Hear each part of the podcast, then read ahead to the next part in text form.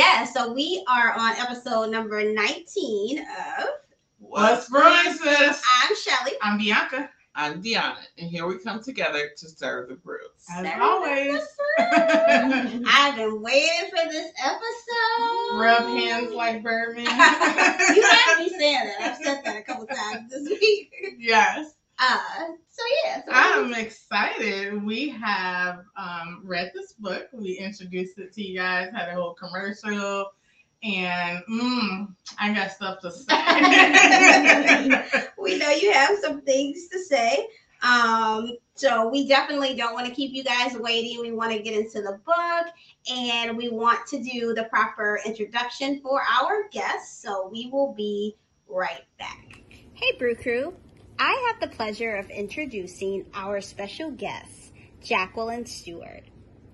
Writer Jacqueline Stewart is a well-educated woman, mother, and military spouse from Pineville, Louisiana, whose passion is rooted in writing. As a multi-published writer and writing coach, Jacqueline plans to continue telling stories and moving people along their journey with inspiration and encouragement. Jacqueline speaks, tours, interviews, and signs books live in order to push her narratives and spread her messages effectively. In August of 2022, she had the pleasure of being one of the panelists for the Black Writers Weekend in Atlanta, speaking alongside prolific female authors. As a writer, Jacqueline Stewart prepares herself to take the next steps along her journey of being an accomplished and impactful writer. She has no fear. She brings her Southern kindness, creativity, authenticity, and honesty, along with stories that will cause people to examine and nurture themselves more. Today, we'll be discussing Tanya's Journey of Forgiveness, a wonderful novel based on main character Tanya, who has been married for 8 years to her husband, Shane. Grab you some wine, some water, or your choice of beverage, and enjoy this conversation. We want everyone to be included, so be sure to comment, like, and subscribe. Now let's get ready. Introducing Jacqueline Stewart.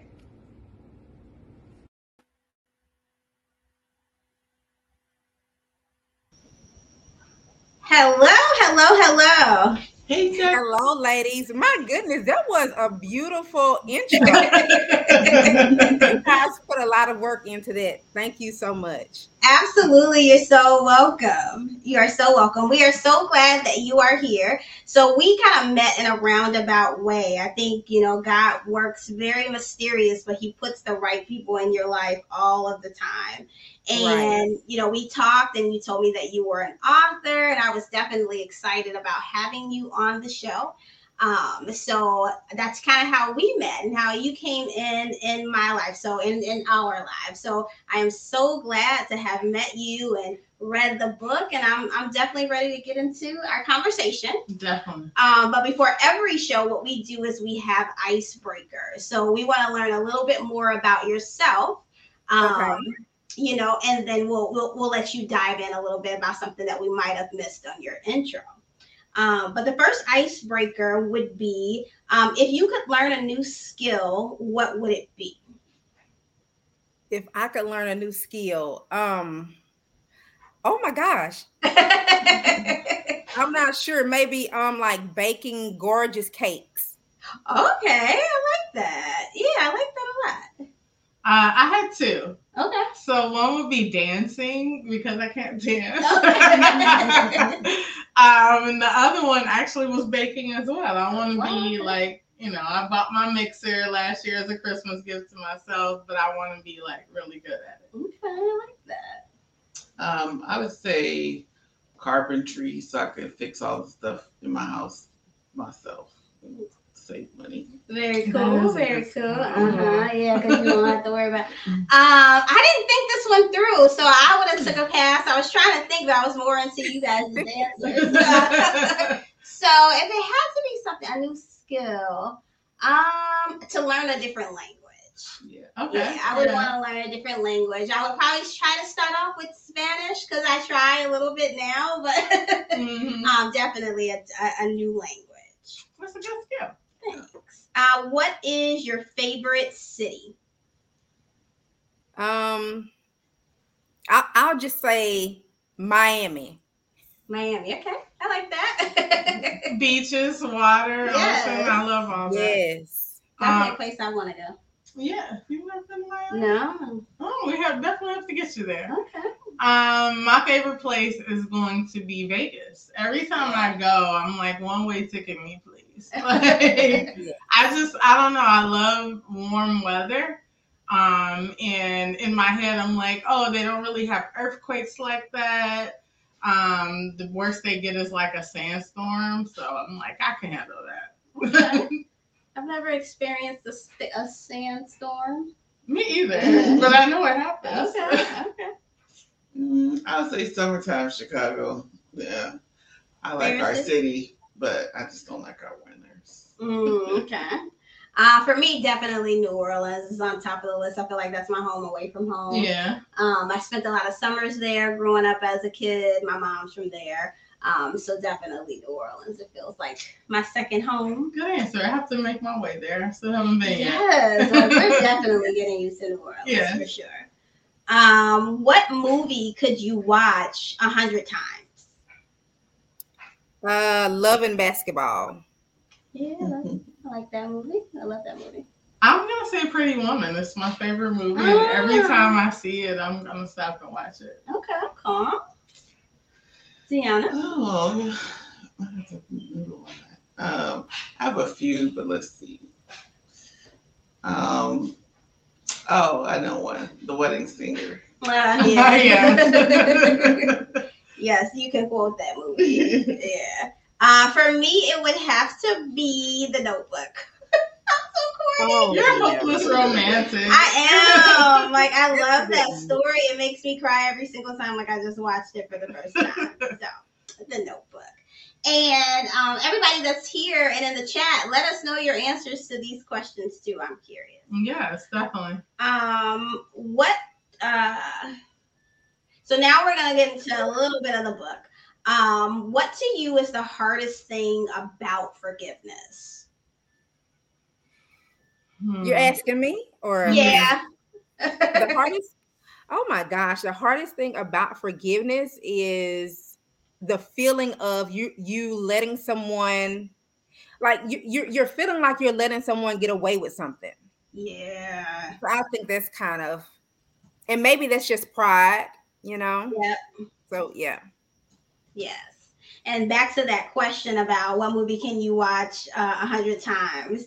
Lisa commented and said Love Jones. And I just definitely know that would have been her answer because she loves Lorenz Tate. So yes, Lisa, I know that is your favorite movie. And he's from Chicago. So we need to bump Lisa into Lorenz Tate somehow. I don't know. Married though. He's like, Lisa don't care. Lisa don't care. She can still beat him. As a fan, yeah. She gonna take the prize.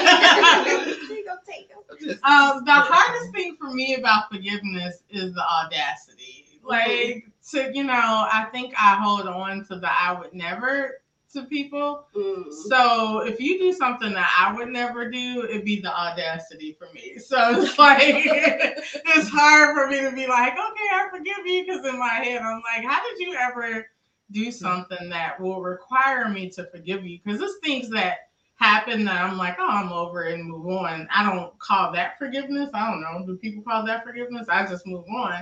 But like, if it's something huge enough that I have to actually ponder forgiveness, it'd be the audacity. Yeah. The audacity is What about you, Deanna? I think the hardest part truly about forgiveness is putting your pride aside, because you feel like either the person has wronged you or, done something so detrimental to you. I don't really think it's so much about them. It's about being able to put your own pride to the side and see they're just human and flawed. Yeah. For me, it's forgetting. Yeah. Like, it's like now that, we've come to this agreement of forgiveness, or I've come to this agreement of forgiveness. I'm like, but I still remember. You know, so that to me becomes hard, because you're telling yourself that you've forgiven, you know, but it's hard, especially if you have to see that person's like. Do you have to forgive in order to forgive?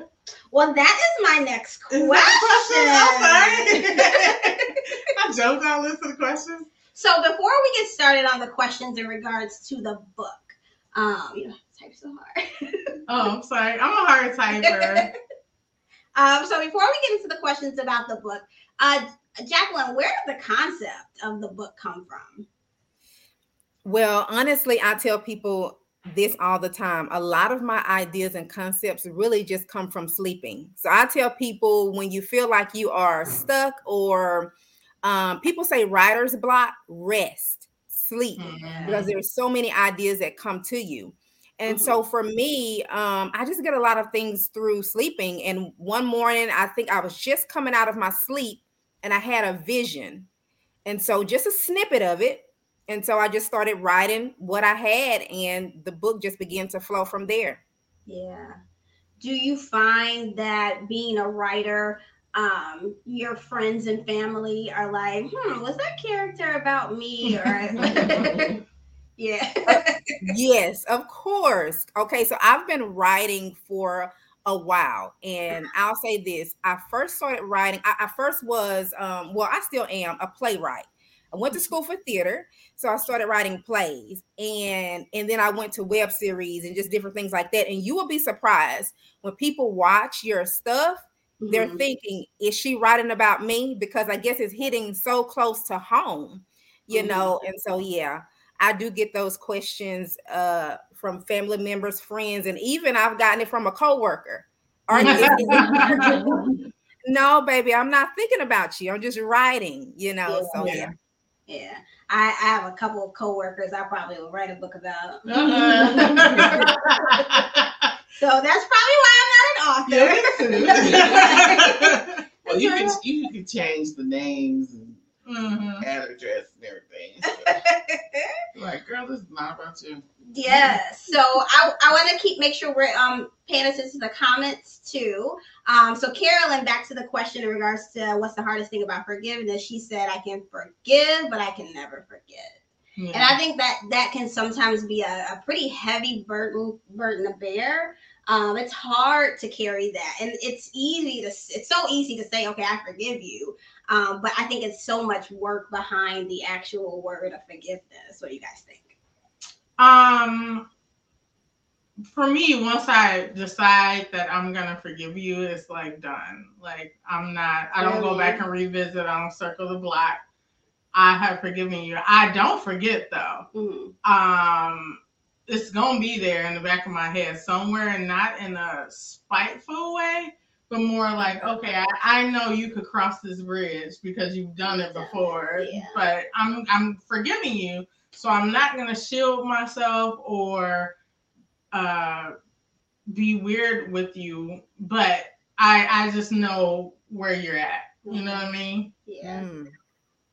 And I'm sorry. Oh, no, so I was going to say, so do you think you can forgive somebody, but they don't regain your trust? Like, do you separate the two? Question. Yes. Trust has to be... Everybody handles trust differently. Trust, if you're a new person and I'm just meeting you, you're at 0 and you work your way up. You gain and lose trust based on your actions, right? So if you're somebody I fully trusted and you've done something that loses my trust, yeah, it goes down. You go down from 100 to 80 or 90 or whatever the case may be, and it keeps going down. So but even though I regained, you can regain trust. And your actions, for me, it's all about actions. Less than, because words are one thing. You could say, oh, I'm never, or I won't, or whatever, but it's your actions. How are you showing me what you're going to do and what you're not going to do, and if you're to be trusted? Yeah, I agree. Yeah, I think it's a process. I think I've been helped as I've gotten older with the concept of forgiveness and the ability to forgive and regain trust and all that, solely or, you know, on a spiritual basis. Like, even when we pray, we ask God to forgive us as we can forgive those who have trespassed against us, which we're really saying, that which our pastor brought to our attention. What we're really saying is, if I don't forgive them, don't forgive me. So then if I think about it in my own terms, like any offense that I've created to God, to person, whoever, if I want to be forgiven, I have to extend forgiveness. If I want to be trusted, I have to extend trust. But it was not always the case. I was definitely a grudge holder and not quick to forgive. So just in a matter of, you know, trying to be more spiritually conscious and connected to what God would want me to do. But it's still not easy. It's like, it's a process, but reflecting on those things helps. Yeah. At least it helps me. Yeah. This book definitely, you know, brought to the forefront for me of like questions like, ooh, would I forgive if this situation happened? Carolyn says, I'm sorry. Carolyn says, yes, actions speak louder than words. I agree. You can make your mouth say anything you want. Yeah. You really can. Because I know there's people out there that are like, I forgive you, you know, and it's like, but do you really? Right. You know, when it comes. So it definitely is a self thing, you know. Mm-hmm. Yeah. I mean, I think everyone's definition of it is different. Like, mm-hmm. I don't think forgiveness and trust have to be the same thing. You know, I don't think they're the same thing. No, I'm saying anybody, yeah. You know, everyone has a different way of extending forgiveness. They might start everyone at 100, like, okay, cool. I forgive you. You're at 100 with trust and forgiveness and whatever. And, you know, you maintain that however you do. But mm-hmm. Me, I'm like, I forgive you, but you got to build my trust back. What's your thoughts on that, Jacqueline? See what you did. I agree. Like, for me, forgiveness and trust, they are two different things. Mm-hmm. So even though I forgive you, we still have to work on the trust. Right. And like you said, it's all about actions. You know, you can tell me something, but what are you doing? Are you changing your actions? Are you, you know, working on making it better? What are you doing? Or the person that, you know, whoever you're trying to work out the relationship with, is that person, you know, really working towards building the trust in the relationship? So yeah, just because you forgive someone doesn't mean that you have to trust them again. Trust is something that's earned. Yeah, so, for sure. And just because you forgive someone doesn't mean you have to maintain the relationship either. Like, I mean, that's true. Forgive you, but I could also feel like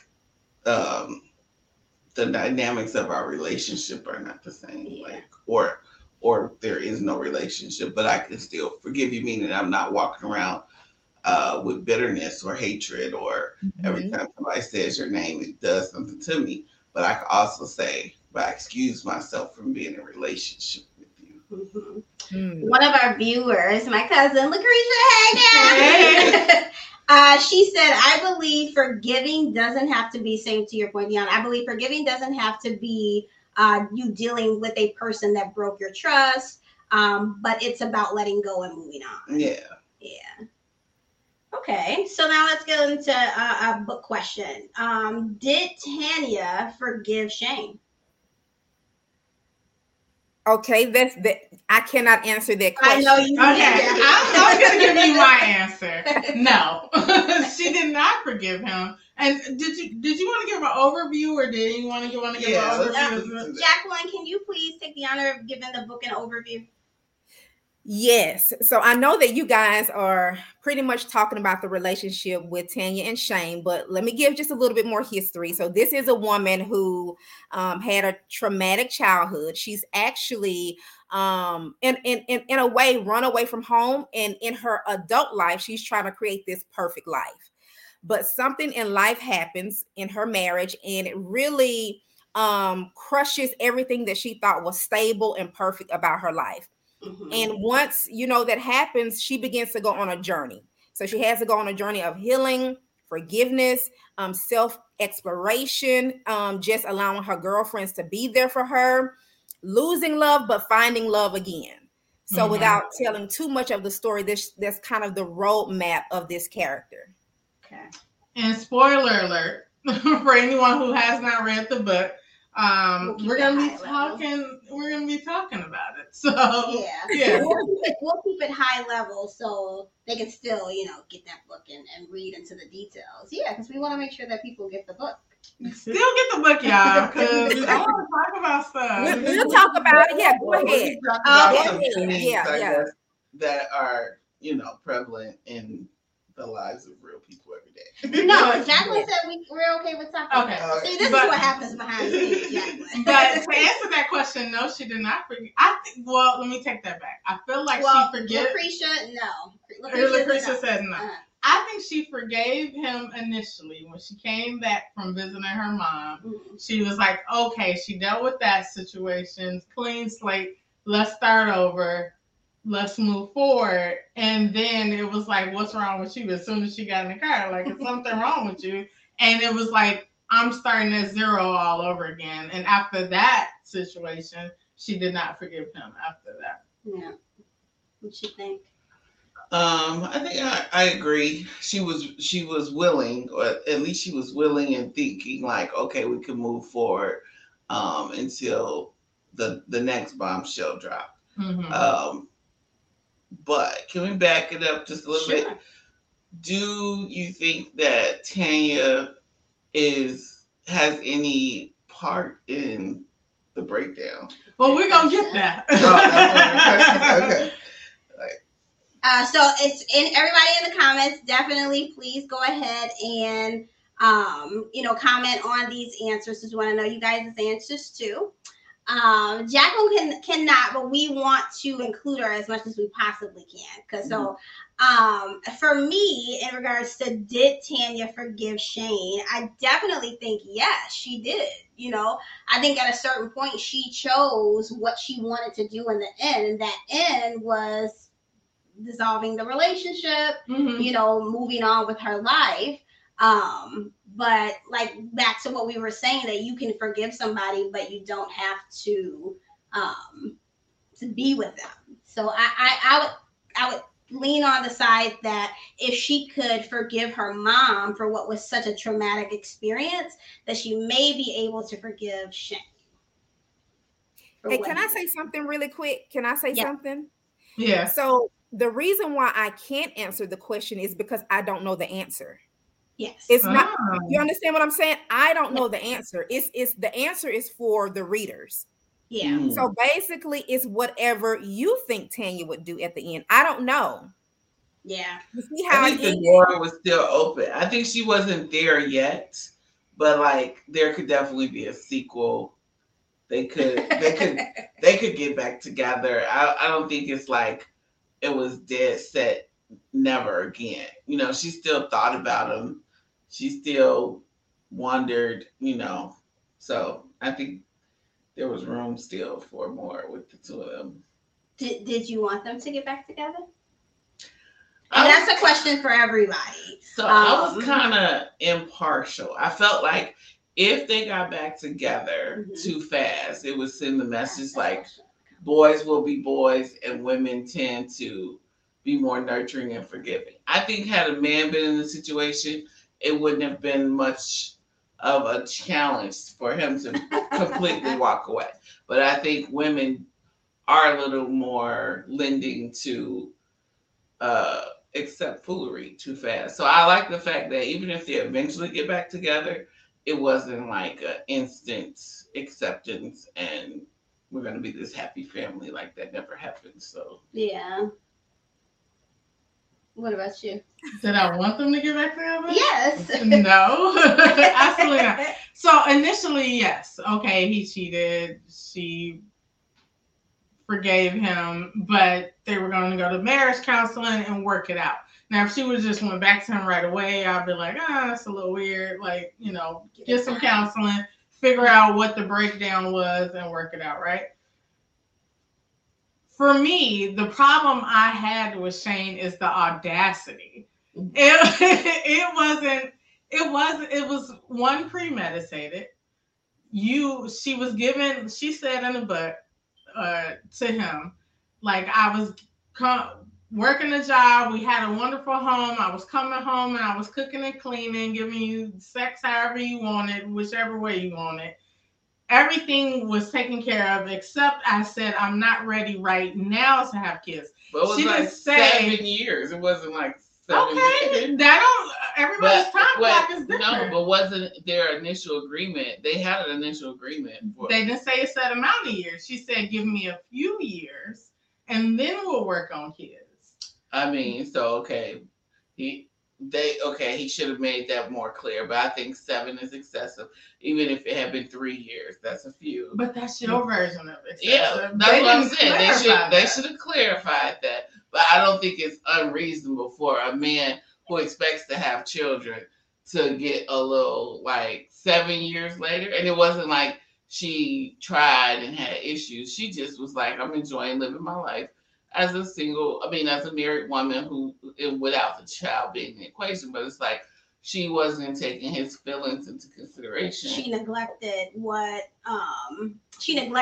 her end, which to Lisa's point, because Lisa commented and said she did want them to get back together. I did too. I'm a helpless romantic as well, Lisa. I wanted them to get back together. And when she started kind of like seeing other people, I'm like, what are you doing? Like, why? Lisa said wait. Lisa then said she broke the agreement. Mm-hmm. So then Lucretia said, but she broke the agreement, and they said, they said 3 years. And she kept extending it. Yeah.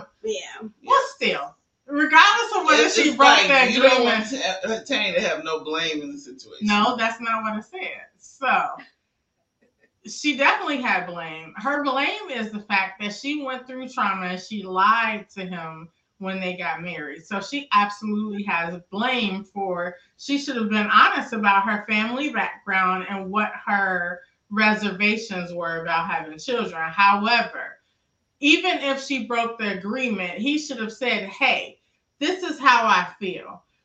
If we don't have children, I'm out. I'm done with this situation. I've explained it to you. I want to have kids. Every time it turns into something different, I'm out. And that's the adult thing to do, to make someone know. He did keep trying to talk to her about it. But he didn't say, I'm out. Peace. Because he didn't want to be out. Okay, that's fine. He kind of did. I think he wanted to be with his wife, but he wanted his request to be heard and fulfilled and all that. But is that how we do it, though? Like, no, I'm not excusing him for stepping outside the marriage, but mm-hmm. I'm saying, like Creisha said, mm-hmm. that was the catalyst of the deterioration of the marriage. Like, I think I agree with Lucretia. And Lisa agrees too. Yeah, if she had kept her end of the agreement, his eyes wouldn't have wandered. He wouldn't have felt emasculated. Like, I don't care. That's not emasculated. Yeah, see, and I have a problem with the men are allowed or excused to step out, or anybody in a marriage is allowed to step out because they don't get their way in one thing. Be a grown up and have a conversation. Yes, he did try to have this conversation with her a few times, but let that person know the severity. Hey, this or this, baby, or I'm out. Okay, so what do you think about what Lucretia just said? But it seems like he tried to talk to her, but she was very dismissive. She absolutely was dismissive. But did he say, or I'm out? He didn't say, or I'm out. Yeah. So he knew the severity of it in his head and didn't let her know the severity of it. Yeah, just like she was mistaken that everything was perfect. Even when she initially saw signs that there was things breaking down, he started staying out later, making excuses about having to work. She was still telling herself, this is still my perfect marriage. He's a perfect man, all that type of stuff. So she was also fooling herself to believe that she could just keep extending this deadline or whatever and not really have consequences for the extension, or not really care about how he felt. Like, I don't think she was fooling herself. I think that's what she actually thought. She actually thought everything was good. Okay. There's a lot of people in relationships where you might think everything is fine, but the other person is like dying inside. Like it happens every day. I agree. But sometimes those situations are happening and the opposite person in the relationship is not saying anything. It's not like Shane wasn't saying anything and painting the picture that he was perfectly happy like she was. He was saying, like, come on, like, when we going to start our family? Like, so do you think that he should have told her that the consequences of her extending it would have been? I don't think that he necessarily woke up one day and said, that's it, today I'm cheating. I think that when there are cracks and crevices in any relationship, it allows the opportunity for situations to show up. Mm-hmm. So I don't think it was necessarily premeditated in the sense that he was like, I'm fed up. I'm going to find me a new woman.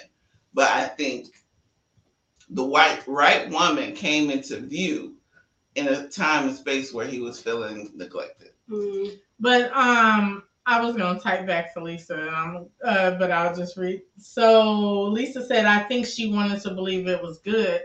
But I feel like sometimes if you don't have an example of what a good relationship or marriage looks like, then maybe in her head it was good. Because what did she have to compare it to? Yeah, no, she definitely thought she was doing everything right. I think that was mentioned a few times in the book where it's like, I'm doing this and I'm cooking, I'm cleaning, and the house, you know, everything just seems perfect to me. Like, why would you do this to me? And I think because it was the child for Shane and the child for Tanya, it just never got to this point where they both said, okay, now it's time for us to do it. They never came to that agreement. I think the child was just that much more important to him and not as important to her.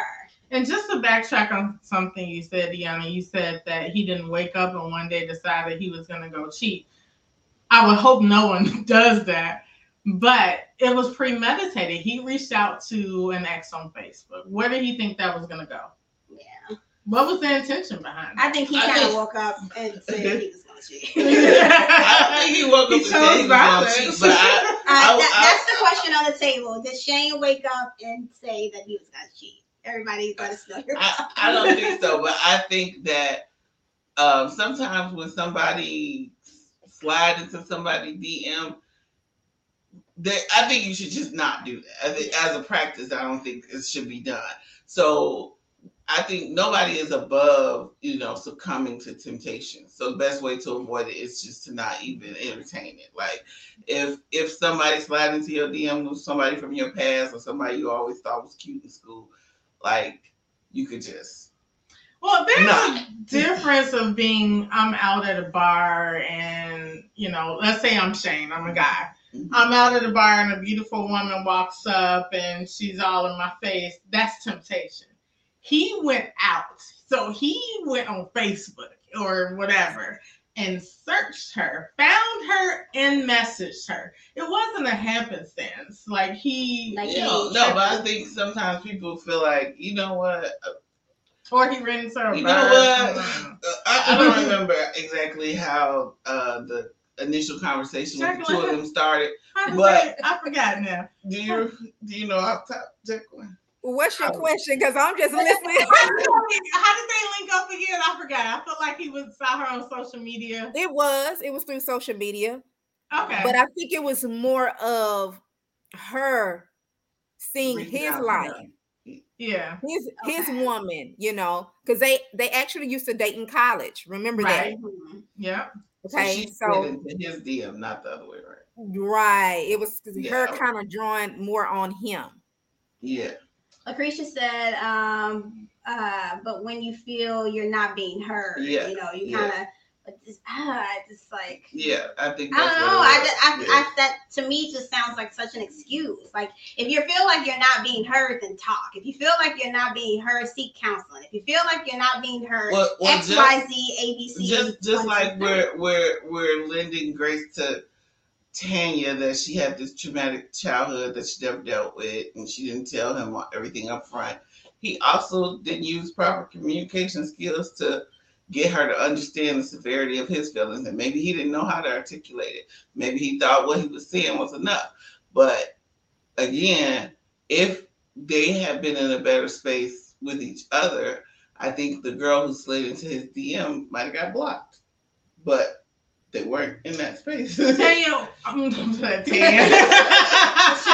Jacqueline is like, look. Jacqueline, what are your thoughts on how he communicated that? Or maybe a higher level communication in a relationship? Like, I don't know.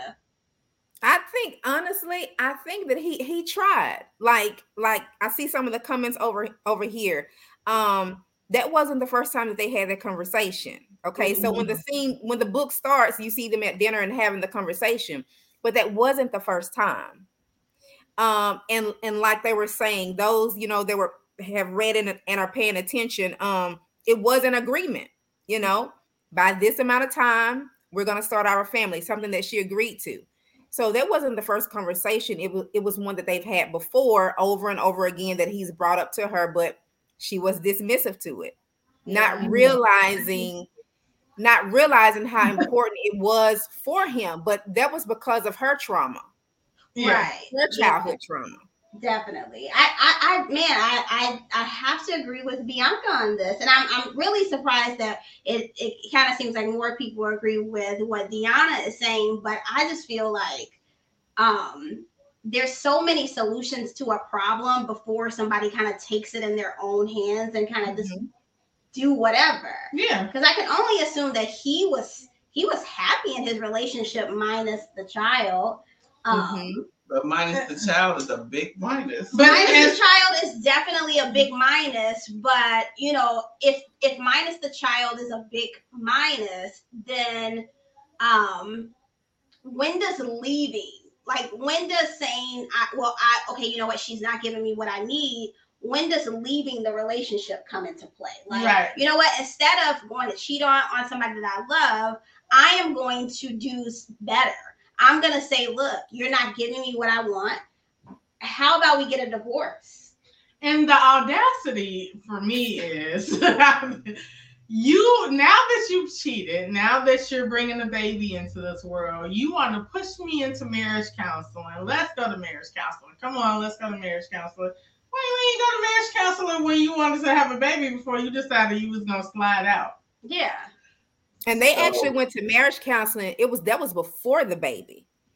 Oh, that was after the cheating. After the cheating. But I do agree with you all, Shelly, in the sense of he should have done the marriage counseling before, even though he had been voicing his opinion. Okay, when are we going to have the baby? You promised me, over and over. He should have did all of the counseling, suggested the counseling before the cheating. But you see how he waited until after there was this complete breakdown in order to go to counseling. Mm-hmm. So that was backwards. So yeah, very much so. I'm gonna try this. I don't know what would happen, but I want to kind of bring these up. Okay, so Creisha said, if roles were reversed and it was the man reneging on kids, would you feel differently? No, I still, even if it was Shane saying not right now, because she never said no, we're never having kids. She just said not right now. But if it was Shane saying not right now, I would still be like, let's go to marriage counseling and figure it out, versus her sliding out to cheat on him. Yeah. How old are these people, Jacqueline? I forgot. 28 and 30. Okay. Yeah. Yeah. So, I mean, he might have also been looking at, at what age are you going to start having these kids? Because he mentioned that. It's not ancient, but it already been 7 years into the marriage after she agreed to 3. And I mean, it's just facts. It's just truth. A woman over 30, you now start having risks with infertility and all these other things. Like, should he not? Maybe he was, thinking that eventually she was going to be ready. But I mean, Shane just, I feel like I don't think I don't think he was being excessive in his request, having waited 7 years for her to say, wait, 7 more, or however long, how many ever more. But I think he should have been, I don't know, a little more forthright with just how difficult it was, or just how bad he felt, like, who knows? And I think it is hard for guys to express their emotions. And it probably why are we giving these men so much? Like, oh well, maybe his feelings got hurt. Just like she didn't tell him about her past. I always give this grace to men. Like, boys will be boys. No, I'm not excusing the cheating. Like, I'm not saying that the cheating was right or okay, but I'm just saying, like, I don't feel like. I think they both played a huge part in the breakdown. I do. I agree that too. I'm not dismissing her wrongness in this. She had the responsibility when getting in a relationship to say, hey, you know, I like peanut butter. Tacos is my favorite food. I have family trauma. It should have been brought out to the table. He should have known this. She lied to him.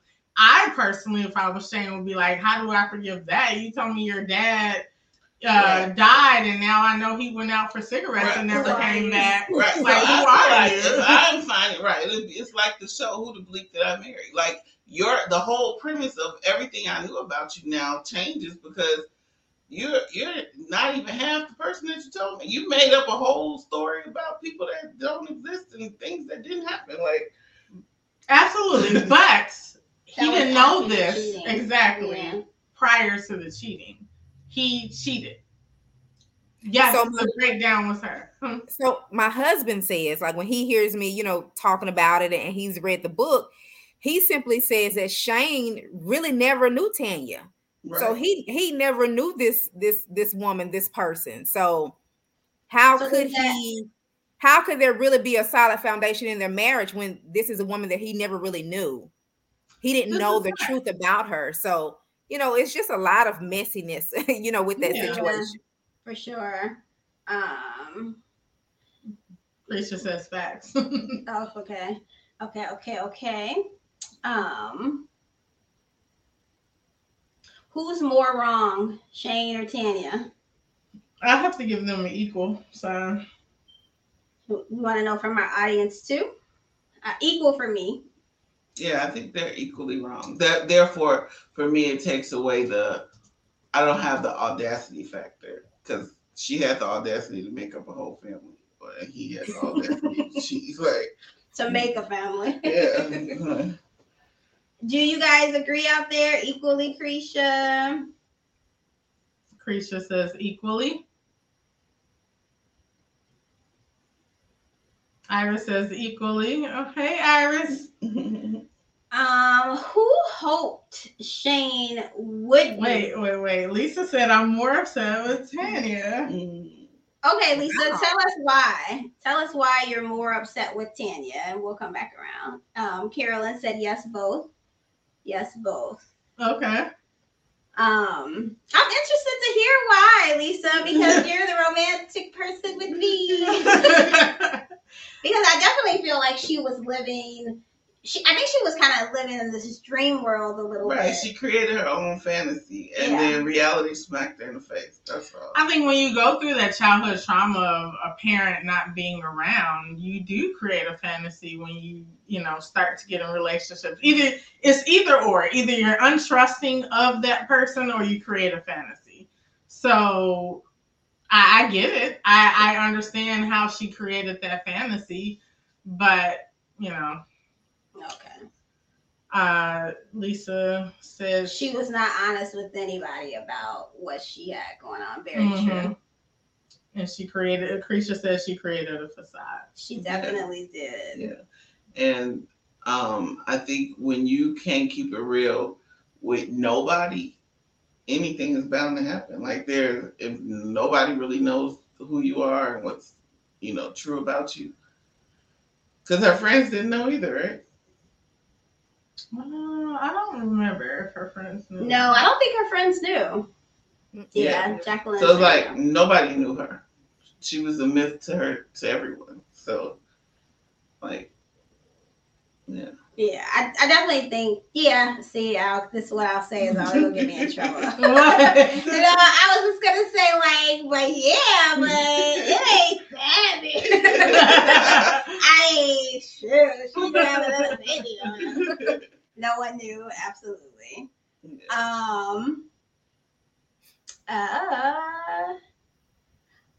Jacqueline, of Tanya's friends, who were you most like? Of Tanya's friends, who was I most like? I would need the overview of the friends' profiles, please. Jacqueline, can you? Yes. So Trish and Maisha, they're the gangster ones. They will cuss you out and beat you up.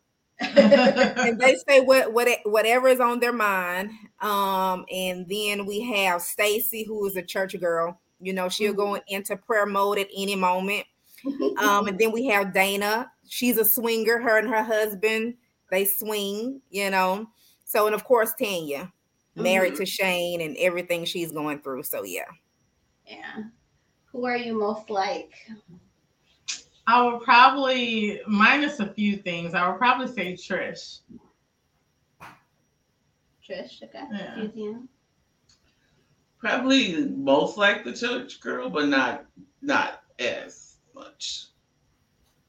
Okay. The ghetto one. Which one? The one in various accomplishments? Yeah, that's right. I'm little. I'm always ready to fight for my friends. Iris said, I'm a little bit of all of them put together. Yeah, yeah, I can see that for sure. Let's see. Do you think Tanya forgave her mom? Absolutely. I feel like she forgave her mom. I feel like she was kind of pushed to forgive her mom because she knew if she forgave her mom, she could definitely forgive Shane. Yeah. Yeah, I feel like she forgave her mom. I think the adult her and going back and talking to her mom could understand her mom a little more. Doesn't excuse what happened to her and under her mom's roof, but I think she gained a better level of understanding. Mm-hmm. Yep. Almost down to my final questions. I think sometimes as parents, like, you try the best you can. I think as an adult, I can understand some things that you would have thought, like, how could she? Yeah, how could she?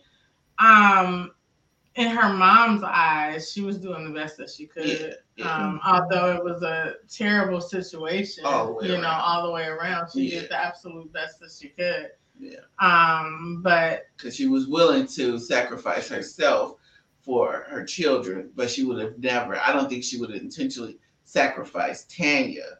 You know, she didn't know that was going to be part of the deal, but she was willing to be like degrade herself to make sure her kids had what they need. Mm-hmm. But, you know, it wasn't with the intent of throwing Tanya under the bus, too. Yeah. I have to ask this question. So I was just so irritated with Shane because I feel like he was, I get it. Everyone feels like Tanya was dismissive of his feelings, but I feel like he was equally as dismissive of everything. Once Tanya said, this was my trauma. This is what happened to me. My father left and went away. You cheated on me. I'm willing to work through it. But now you're bringing a child into this world. It was definitely more, he just kept saying, forgive me, forgive me. I love you. Let's go to counseling, blah, blah, blah. And never really addressing that. He reopened that trauma for her. It was like he just didn't care as long as she forgave him and they raised his baby and rolled off into the sunset together. Did y'all feel like he was kind of dismissive of her feelings a little bit? No, I don't think he was dismissive of her feelings. I think he wanted the counseling to work through their issue, but also to work through her trauma. But he could not treat her, like, if he had known that going in, maybe he would have been more delicate to her resistance. But he was at a deficit because he didn't know that happened to her. All he knew was that she kept extending the agreement. He didn't know why. We're past that. I'm saying now that he knew what her trauma was and he knows that he cheated and he has a baby on the way, I feel like he was just like, forgive me, forgive me, forgive me. I just want to be a family again. So what?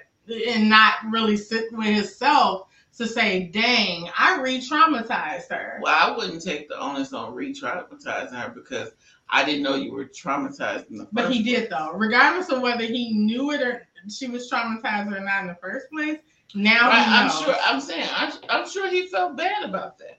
But I think it would have weighed more heavy on him had he known that and reopened the trauma. I didn't know the trauma existed in the first place.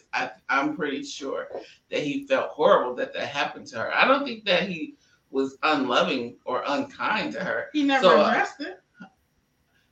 I don't know. I don't remember. I read the book like in 2 days, so I don't remember his exact words when she revealed her trauma to him. But I don't think that he was like, oh, okay, well, that's not a big deal. Like, I mean, he was definitely sad for her and tried to comfort her and all that good stuff. But then it was like, all right, cool. Now this baby, like, let's deal with this and let's be together and live happily ever after. I think they would have had to have been in that, counseling space to really get deep with that. And then that just didn't happen because they didn't stay together long enough. But yeah. But he has the audacity to ask, where are you staying at? Are you with another man? You have the time to ask those questions, but you don't have time to try to figure out what's going on. Yeah, I agree. So I would say Shane is a tad selfish. Mm-hmm. Yes, very. Absolutely. Yeah, for sure. Iris says, I agree with Deanna. What do you agree with Deanna with, Iris? Yeah. Tell us more. She buried it herself for 30 years. Like, she created this whole life like that didn't happen. Now you want me to stand in your trauma that you never stood in. Like, yes, I do want you to do that. Well, sorry. Because now then they definitely should be divorced. Yeah. If that's the way you feel, I feel like you have to have compassion. You have to care. I think that let me just say this: you have to care about how other people feel. Just because it's not a bother to you or don't affect you that way, don't mean it's not affecting this person. As a married couple, you have to, or relationship, or whatever the case may be. Just because something don't bother you or you don't care about it, don't mean that this person don't care about it. You have to recognize that he didn't care about it. I think he did recognize her feelings. You just said so. What? No, I'm not. You deal with no. But I think, like I said, they didn't stay in counseling long enough to get deep with that. I think had she really been like staying with the counseling, that would have been part of it. Like before they could get to the restoration of their relationship, they would have had to get deeper with her trauma. Maybe he would have saw her open up more about it, all of that, but they just didn't get there. So, and then she basically was like, not sharing anymore. So to him, it looked like she moved on with her life. Like it wasn't a real stuck point. So then his focus was on how can I get my marriage back? And not so much. If she had been like, falling to pieces, not, her normal self or not seeming to have moved on and dating other people and really like reopening the trauma has now crushed her to nothing, or it showed up differently, then maybe he would have. Why do people gotta do all that? Well, why I gotta fall apart to dust? No, well, if we're not talking about it, we're not together, we're not talking about it. You're not expressing to me how you feel. How do you want me to respond to you? Ask. Hey, how you feeling about your trauma? Or she wasn't willing to talk to him. I think he was trying to talk to her several times. She wasn't willing to talk to him about the marriage. He was, I love you. Let's get back together. By the way, are you sleeping with another man? Yeah. And she kind of liked that a little bit. But did he ever say, what you revealed in therapy was, or revealed to me was really big? How are you feeling about that? I don't remember what he said when she initially said it. Because he didn't. Yeah. I would have to like go to page 47 when she reveals the shame. Because he didn't. No, you said he did show compassion when she. Yeah, at that moment. But then what? Yeah. You think it went away because she. You think that he no longer felt sorry for her because he didn't bring it up? I'm all about action. What's your action? I think he was trying to get in whatever little bit of communication he could, and he felt the best message to give to her was like, I still love you. I hope you can forgive me. I still want us to be together. Shane was trying to get that baby and then get his wife back. Like he was trying, he went to an extreme cheating on his wife to have the baby with hopes that, because he didn't want to be with the lady that he had the baby with, and who ended up leaving her child at the end. So I think that so the question that I want to kind of ask and Ira said, I think he cared. I think he was selfish. Did Shane cheat with intent? Did Shane cheat with an intent to have this baby? No. And the answer for me is absolutely. You think so? Absolutely. No, I don't think he intended to bring a baby into the relationship. I think. Okay, so there are preventative ways to not have a baby, right? And I would love to know if anybody else agrees. Forego those every day. I would like to know if everybody agrees. Be hoping with that they don't get pregnant every day.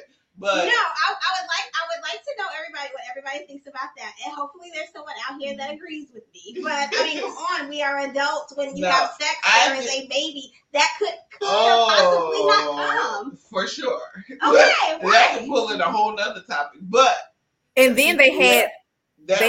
They had sex with no condom. Oh wow! I couldn't. I thought are we saying that everybody that has sex uncapped is hoping to have a baby? No, rolling the dice. No, you're out here rolling the dice. I am not saying that. Am I saying that for Shane? Absolutely. So I initially said no. He got the best deal out of the game. He got the baby, and he didn't have to worry. You don't think that he thought that? So I initially said you thought he wanted to be a single dad? No. I think he wanted to get his marriage. He wanted what he wanted. He was having a little baby fit stuff. I want my baby. I'm gonna go out. I'm gonna cheat. I don't think he just wanted a baby. I think he wanted a baby with Tanya. Like, he wanted a baby with Tanya, but at some point he's probably still wanted the baby with Tanya, but he then wanted the baby with the little he subconsciously subconsciously he didn't wear a condom. Like, why not? Yeah. The same reason everyday people would subconsciously. Okay, why did he cheat? So that's the new question. Why did Shane cheat? Because he was unhappy. He was stressed out. He was unhappy about what? His marriage. His wife. And what about it? He said he had a good marriage, right? Right. What else would he want? He in my opinion, to relieve some stress. In my opinion, he cheated. He was tired of Tanya's rejection on having a baby. I don't think he wanted to have a baby with someone else. I think he did not want to have a baby with somebody else. If you go out and cheat and don't wear a condom, so everybody out there who has sex without condoms and ejaculates. No, this is not a grand situation. I don't think everybody that's having sex right now is saying I'm having sex to have a baby, but I definitely think that Shane. Let's keep it to Shane. Shane was definitely having a child. Definitely pissed off with his wife. I definitely think. So you think he was just having fun? Like, I'm so frustrated that I'm not. Like, can I finish? I'm so frustrated that I'm not getting great sex from my partner. That I'm not happy with my partner, with the exception of the fact that they're not having the child. That he's like, well, I just want to go have sex with somebody that want to go have sex with me. Tanya was willing to have sex with Shane. So men will tell you oftentimes it's not even about that they're not having great sex. That doesn't necessarily is the reason why they cheat.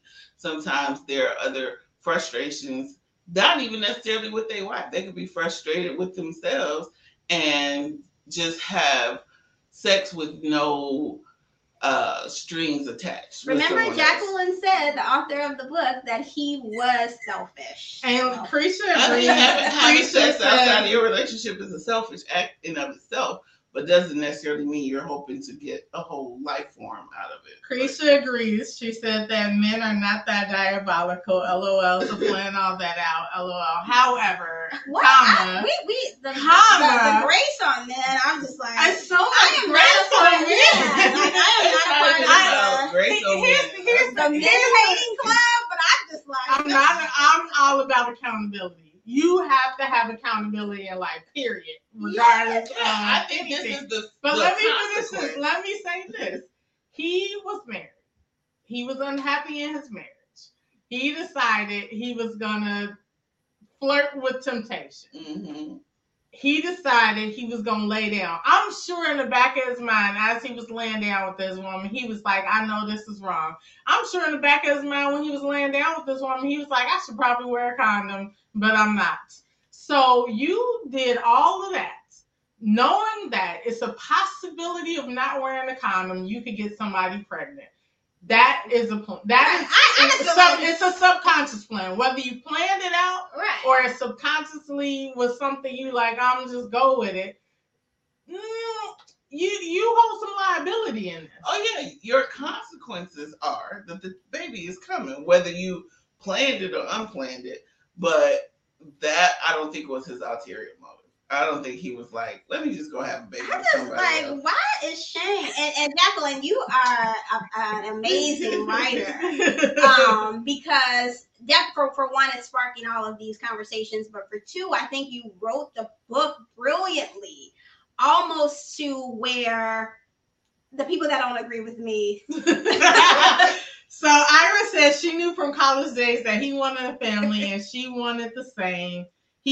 She also says he was not unhappy in the marriage. Right. He just wanted a child to bring more happiness to the marriage.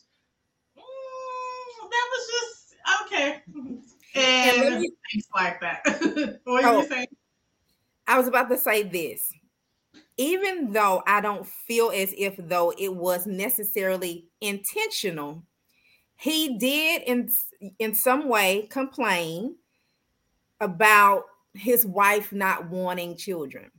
Mm-hmm. And then here it is, you know, you're telling the side chick, this is what I want and this is not what's happening. And then she's telling you, well, if I was your woman, then we would have a family. Right. But it doesn't mean in the act that it was intentional. It was just emotional. You know, things just got out of control. Absolutely emotional. And let's not forget the qualms of a woman are much more than that of a man. So like the side chick being a seductress. Oh, man, come on! No, come on!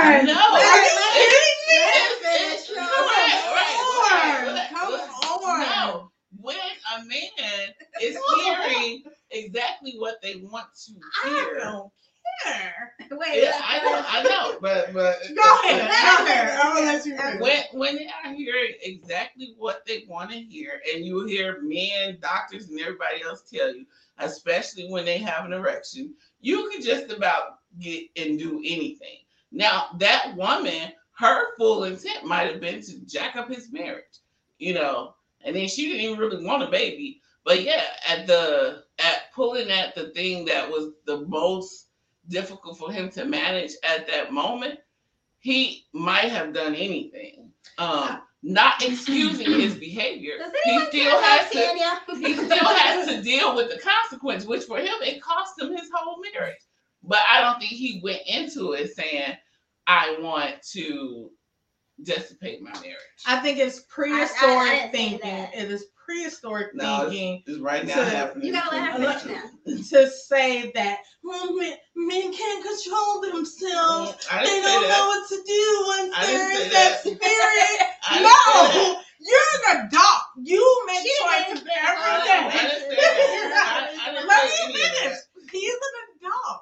He has to make adult decisions every day of his life. Do I make a peanut butter and jelly sandwich or I make turkey? You have the choice to make whether you're going to cheat on your wife or not. All the way down to the moment where you whip it out, you can decide, you know what, this is wrong. I need to go my butt home. You can make, he remembered that it was wrong after it happened and broke it off with her. He remembered then. He could have remembered in the moment. Yeah. And it's prehistoric thinking to keep giving men this G pass that it's okay if they cheat because They tend to do this and they tend to do that. You're grown up. It's not a cheap pass. And I'll lend you this. Women are the same way. If you put yourself in the right situation with the wrong person, you can find yourself doing some things you know good and well you should not do. And you know good and well you might even regret the next day.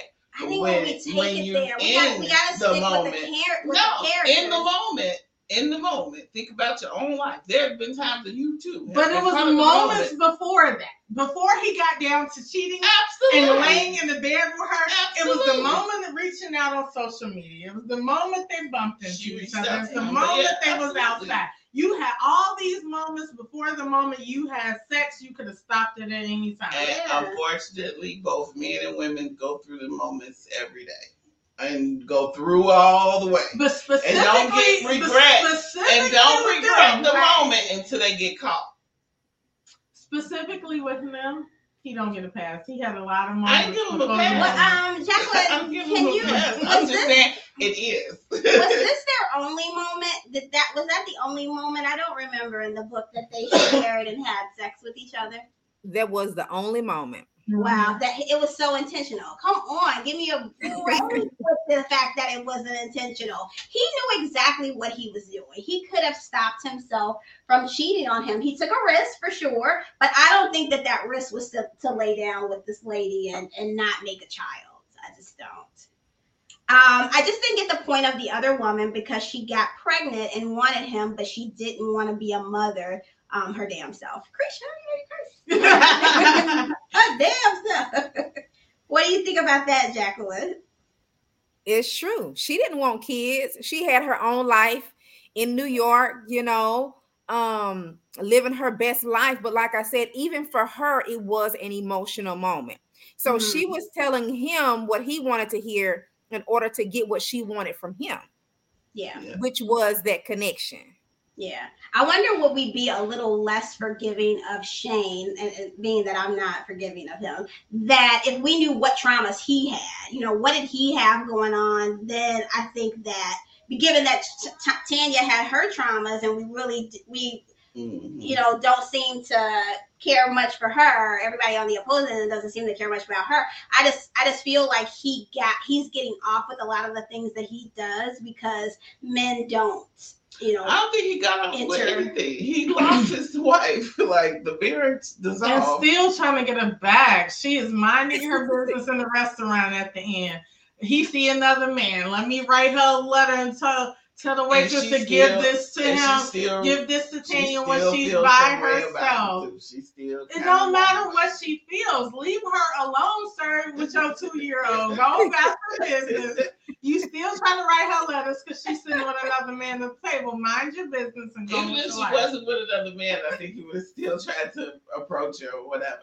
But she still also yearns for him too.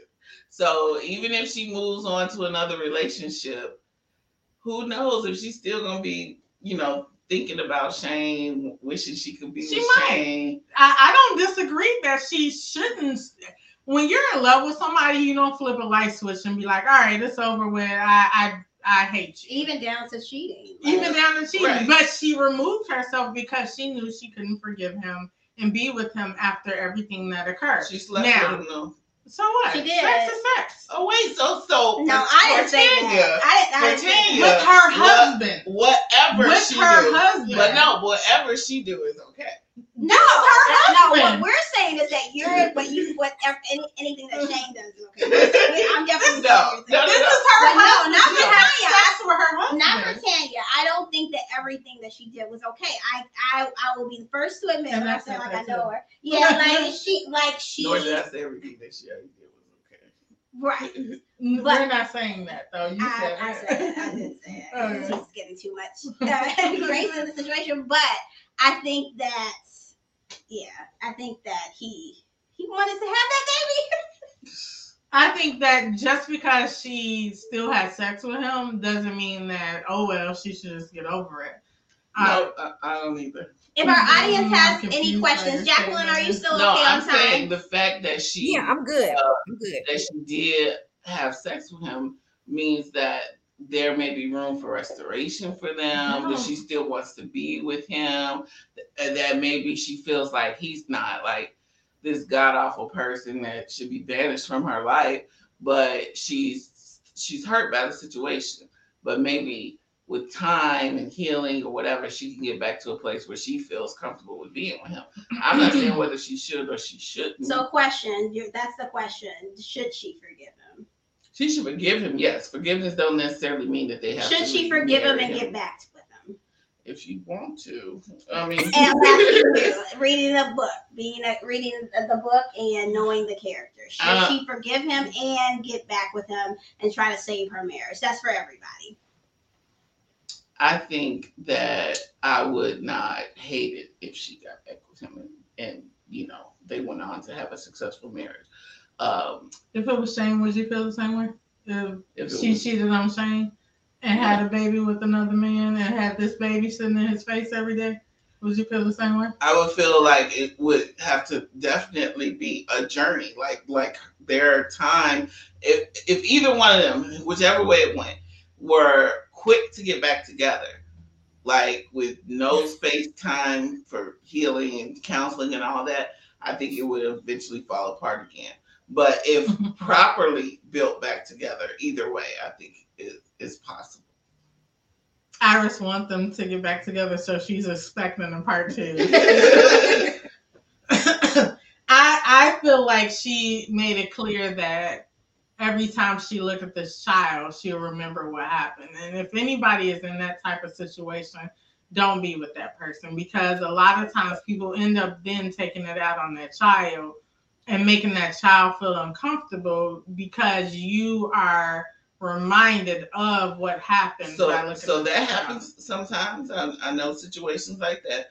But also what happens sometimes is even women who think that's how they're going to feel and think that they're going to feel that remorse against the child, fall in love with the child, take care of it, and eventually they see that child just like their own, and they are surprised by their ability to love a child that they feel was created in a way, and men too, even though women are more usually the ones more willing to accept that situation, but it does happen with men on occasion too. But they find out that their love capacity is enough that they could love a child that was created in the wrong situation just like their own, and they don't mistreat the child. But yes, if you have not gotten to a place of true forgiveness, then you probably would not be able to not be bitter or remorseful or, you know, treat that child like your own. But if that's the case, then it's not right for you to be in that situation. I don't think that forgiveness means that I have to be like, oh, we're one big happy family. It means I forgive you, but I don't want to be with you. Yeah, I think that's perfectly fine. But that's still true forgiveness. Hey, I forgive you, you know, hope everything's well, beautiful baby, don't want to be with you. Right. If your forgiveness means like, when I see you, I don't give, you know, feelings of hatred and bitterness towards you, but I still don't want to be with you, I think that's okay. Mm-hmm. You know, if your level of forgiveness is, I forgive you and I love you and I want to, you know, continue this relationship, this marriage or whatever, in order for me to love you properly, I will have to accept and love this child. Otherwise, it's not going to work. It's a package deal. The baby's not going away. He's a single parent to the child right now. So it's not like you can compartmentalize the child. Me, I can sit over here like I ain't going to love that baby. Which means then we can't be together. So, like, I think in any given situation, if there's a blended family, if you are not the biological parent of the children that are coming along with this mate, if you can't love them, you can't see yourself, you know, having a real loving bond with that child, then you also should not stay in the relationship with that mate. Apples and oranges. I want to hear everybody's thoughts. How can I exist in a family where my children are going to be unloved, but we're going to have this loving relationship, but then you're going to treat my kids like kitty. I'm just saying this situation is apples and oranges. Wow. If she get back with him, she would have to accept the baby. I'm not respected here. Should Tanya get back with Shane is the question. I want to hear everybody else's answer in the comments. So what are you saying, Bianca, that you wouldn't feel obligated or some obligation to love the child if she got back with them? Was saying that if you meet somebody and they already have a child, mm-hmm. you have to be able to love them. Yes, I agree. Okay. Because you already knew in the door, hey, this man has a child. This man has a child. Mm-hmm. This is what he comes with. Mm-hmm. Shane didn't come with that. He just added that. I'm saying if he comes back, she would have to be willing to accept the child. Right. So or there's no comeback. You're saying that she should be willing to accept the child if she comes back? No, I'm saying she's made it clear that she don't know if she'll have the capacity to accept that situation. So she shouldn't get back with him. If that's how she feels. But how do you feel if Tanya decided to get back with Shane? She absolutely, it's all or nothing. Okay. If that's she decides to get back with Shane, then she absolutely has to love and treat that child like it's her own child. Yeah. Yeah. Which I think the element of the mom not being involved, lends a little ease to that, because it's not like she also then has to have some cordial relationship with this mother that's going to be popping in and out, You never know. Right. I mean, I guess she could come back, but right now she's giving up her parental rights and she's moving on her life. So at least it's not that too, because it could be like, you got to accept him. You got to love and accept the baby. You got to figure out how to co-parent with the mom. It's a lot. I think it wouldn't be unreasonable for her to say, no, I'm not dealing with all that. I'm not saying that. But if she chooses to get back with him, she has to be willing to nurture the child. All right. Lisa, you said, I think she wants to, but would you? Like, do you think that Tanya should get back with Shane? I think she misses what she thought she had. Mm-hmm. I think she misses the idea of the relationship that they had. So yeah, she held on to that note. LOL, she did. She did hold on to that note. She misses what she thought she had. I think a lot of people do that in relationships where they, something happens in the relationship. You fell in love with who you thought this person was. What? Right. Or you definitely fell in love with hopes that this person wouldn't cheat on you and have a baby. Right. So there was some imposter syndrome to him too, I think. I don't know. This tough, guys. Mm-hmm. This is a great conversation, Jacqueline. this was really good. I definitely enjoyed this book. Thought-provoking. Yeah. It was, it definitely started a debate. That some of these questions would have come up in writing the book. You guys have a lot of the questions. No, you guys have definitely given me a perspective, a different perspective, which is what I want from people. Mm-hmm. Like, I want people to grab their own thoughts, their own feelings. Like, what would you do? Would you stay? Would you go? All of these different things. And so that's why I can't necessarily give an answer, because it's all about the reader. Like, what would they do? So you guys, it's awesome. I'm enjoying listening to you. I think we all three kind of have different perspectives on things, and you kind of put yourself in the shoes of the character as best you can. And I don't know, for some reason, I sympathize with her a little bit. I do as well. Like I said, I don't put I definitely put some blame on her. A substantial amount of blame on her for how she came into the relationship, but I feel like that don't give you the right to then not be honest in a relationship. Yeah, I agree. Totally agree. So yes. With that being said, tell us about what else you got. Yes, tell us what you have coming up and your other book.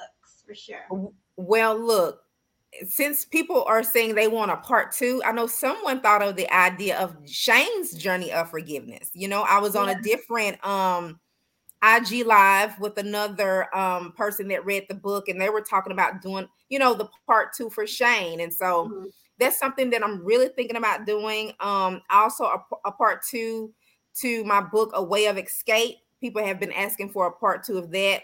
But I love to leave people on a cliffhanger. So I love for people to kind of think about or wanting a part two, you know? Yeah.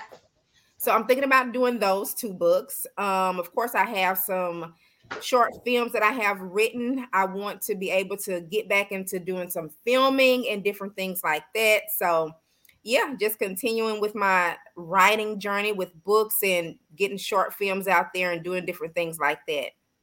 Okay, let's circle back to one good part right now. Krisha said we didn't even get to thoughts of friends' input in romantic relationships. Oh.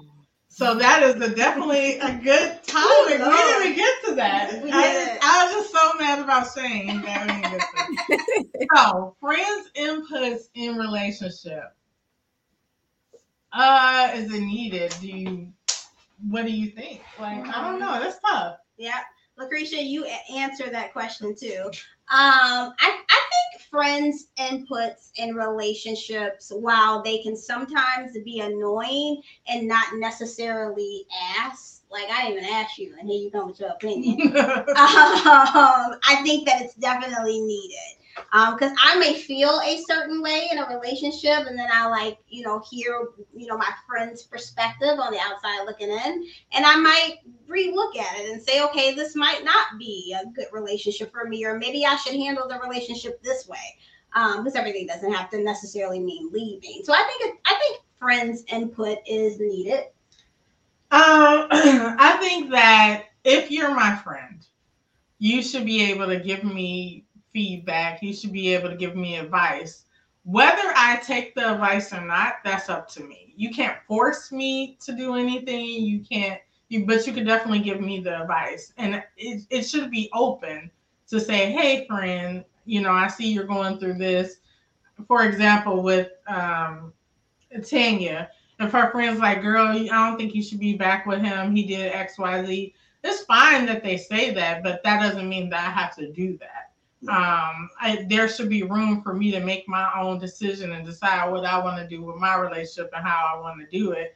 And, I think that as long as I'm not hurting myself or being in something where, I'm getting hurt or others are getting hurt, then, just be my friend. You know what I mean? So, and I think largely friends communicate their feelings, more so looking at how they feel about you. So if they see someone that they feel like is hurting you, traumatizing you or whatever, their emotional response is to, want to save their friend from that situation, mm-hmm. or, advise their friend to remove themselves from the situation or do something different or whatever. So I think graciously, you have to believe that your friends are really attempting to look out for your best interest, whether they communicate it the way that you want or not. And often too, it's like when we're mad, we want our friends to be mad with us.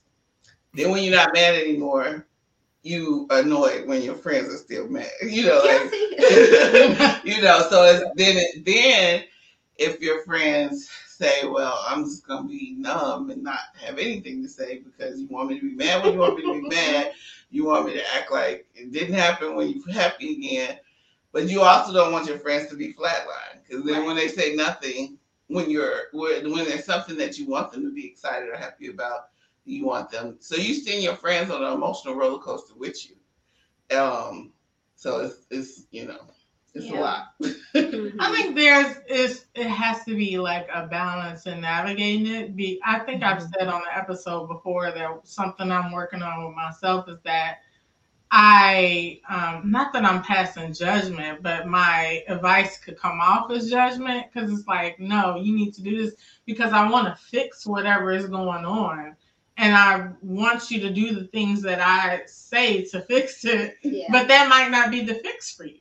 Mm-hmm. But also I don't feel like, I should have to not give you advice.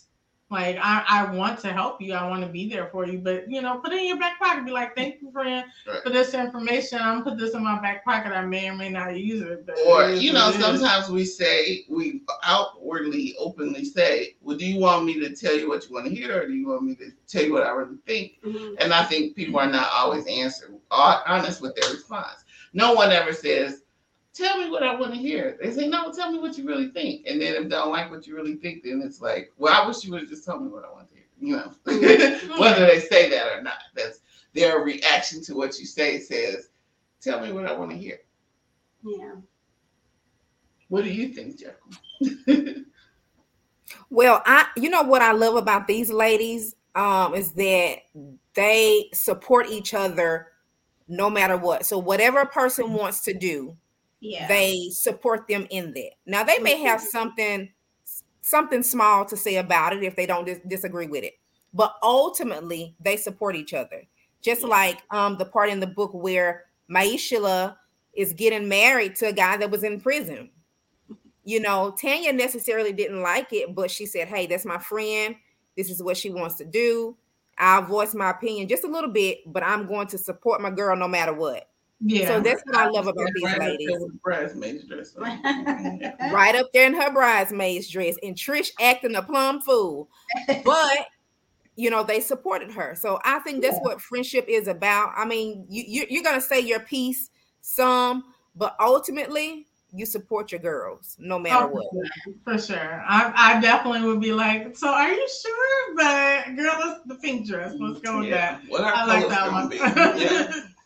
But yeah, definitely, you know, because I feel like women get a bad rap on, men always say stuff like, oh, you know, I don't like her friends because X, Y, Z, and the single one can't give married one advice, and the married one can't give the single one advice, and you know, why you always listening to your friends, you know, and it's like, well, men listen to their friends too a little bit, you know, men go to get advice from their friends, you know, they may not sit down the way women do it, but I feel like they're influenced by their friends, whether they do it or not, you know, even if they don't, you know, have these heart-to-heart talks, they judge their relationships by their friends' relationships or like thereof or whatever, you know, they do, whether they admit it or not. Yeah. And I've definitely been friends with a lot of guys that, you know, one of them might be in a relationship and he might be like, his single friend would be like, man, come with us to the XYZ, let's go hang out, blah, blah, blah, you know, kind of influencing them to like, you know, be bad. But so it happens. Men influence other men as well. Yeah, for sure. They just try to act like it doesn't happen. Yeah. Crazy. So, yes. This has been a great conversation. This is a great combo. I'm glad I got that off my chest. Yes, we are absolutely just blown away with the conversation along with the book. So we must know, what do you have coming up? Yeah, like I said, I'm thinking about doing a part 2 to Tanya's Journey of Forgiveness, but more so Shane's Journey of Forgiveness, because I want to give people, you know, his perspective, kind of how he was feeling. Like you said, maybe there's some trauma in his life, him dealing with his ego, his selfishness, you know, just you know, people being able to see on the inside of him, and how he was dealing with that whole situation and why it got to that point for him. And the second book, A Way of Escape, I'm planning on doing a part 2 to that, because a lot of people have been asking for a part 2 because of the way it ended. Like I said, I love to give a twist to endings. I like for people to think, and I like for people to want more. Okay. So I actually, this was, for me, I planned on it being my last book, but when my mind starts brewing, then, you know, I have to get it out. And also, like I said, I have some short films that I've already written. So I want to work on getting those filmed as well. Yeah. And my Christmas book, which is a short story based off of, you know, loosely based off the life of my mother, a woman raising 5 kids. I want to do a Christmas movie off of that book. So eventually, hopefully I can get to that and all of that, you know, but those are my plans. So our viewers, I'll go right back to that. Our viewers are saying, no, don't make it your last book. So we definitely need more. Yeah. You know, I read the other comment too that came in. Yes. This message is from It's Coffee Time Morning Motivational Thoughts. I don't think you necessarily have to be in a relationship to have wisdom, especially if you are led by the Spirit, in my opinion. That's a good point. Yeah, I agree. It's true. Yeah, for sure. And another thing before we wrap up, too, I want to make sure that we thank you for the beautiful article that you wrote about us. Yes. You know what?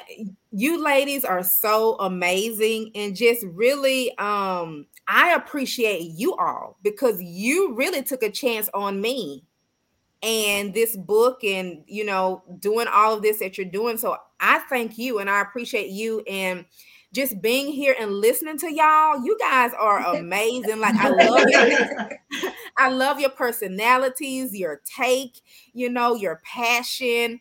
And so y'all are amazing. And I'm just praying that, you know, God will take y'all higher and higher and higher in this that you're doing, because you're great. You really are. Thank you so much. We really Thank you. We really appreciate that. And back at you. Yeah. So let us know when that book is fresh off the press. Yeah. We'd love to have you back to talk about shame. At first I was like, I don't want to hear about shame. Yeah, I care about shame. But I now shame is a deserving of some love too. I am now turning the tide. I do want to know what he's going through. I kind of feel bad for him that stern with me. You know, I feel bad for him. Look at him. He wanted a baby with life, not his goofy self. I'm bad with him. I'm bad with you calling him your goofy self. Jacqueline, you have an event coming up. Yes. October 6th. Yes. So you let everybody know about that and where they can find you. Right. Thank you so much for remembering. I forgot. But yes. So, you know, I realized that there are a lot of people who want to present themselves as business women. I'm going to stick to the women, but business women, they're writers. They have a brand that they want to put forth, but they don't know how to write a bio. They really don't know how to present themselves. They don't have anybody to help them. And so on October 6th, I'm teaching people how to write a bio and just really keeping it simple and knowing, you know, letting people know it doesn't have to be elaborate. It doesn't have to be anything hard, but mostly it just has to be authentic. So if you're somebody that you have a business, a brand, you know, and you want to get out there, because like, say for me, when I present myself to you all or anybody else, I have a bio already ready. You know, I have a media kit, all of those things. And so when you're trying to go higher, you need a bio. You know, people need to see your work, your education, even if you haven't been to school, but maybe you have some street knowledge. If you're a mom, maybe you've raised kids. That's wisdom. That's knowledge right there. Yeah. And so I just want to make it easy for people and just let them know that it doesn't have to be anything hard. And so really God wants to take you higher, but you have to put in the work. You have to put yourself out there in a professional way. And so I just want to help people to create a bio, and that is on October 6th. For those of you who have a brand, but you're kind of afraid to put yourselves out there and you don't really know how to write something professionally in order for people to see it. That's amazing. Yeah, I think it's almost as if a writer, an author is creating and bringing somebody's story to life. So I think that's amazing what you're doing, because you could be an author who only writes books, but you've taken it to that next level. So I find that to be so often, so awesome, because a lot of people's stories aren't heard because they don't know how to write it. Right. So that's amazing. Yeah, right. Definitely.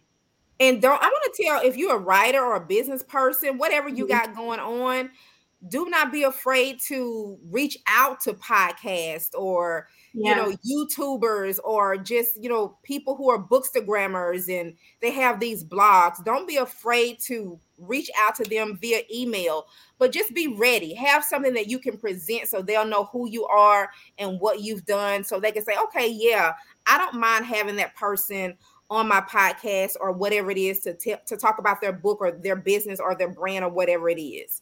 Yeah, perfect. Well, thank you. Thank you so much.